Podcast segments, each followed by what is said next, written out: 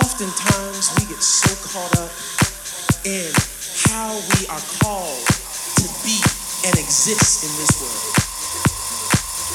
The notion of sin is not about an act.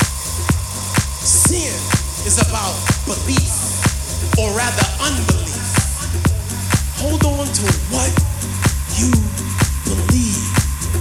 Because at the end of the day, this walk, no matter who is in your life or not, no matter who comes your way or not, no matter where you find yourself or not, this walk is about you and God.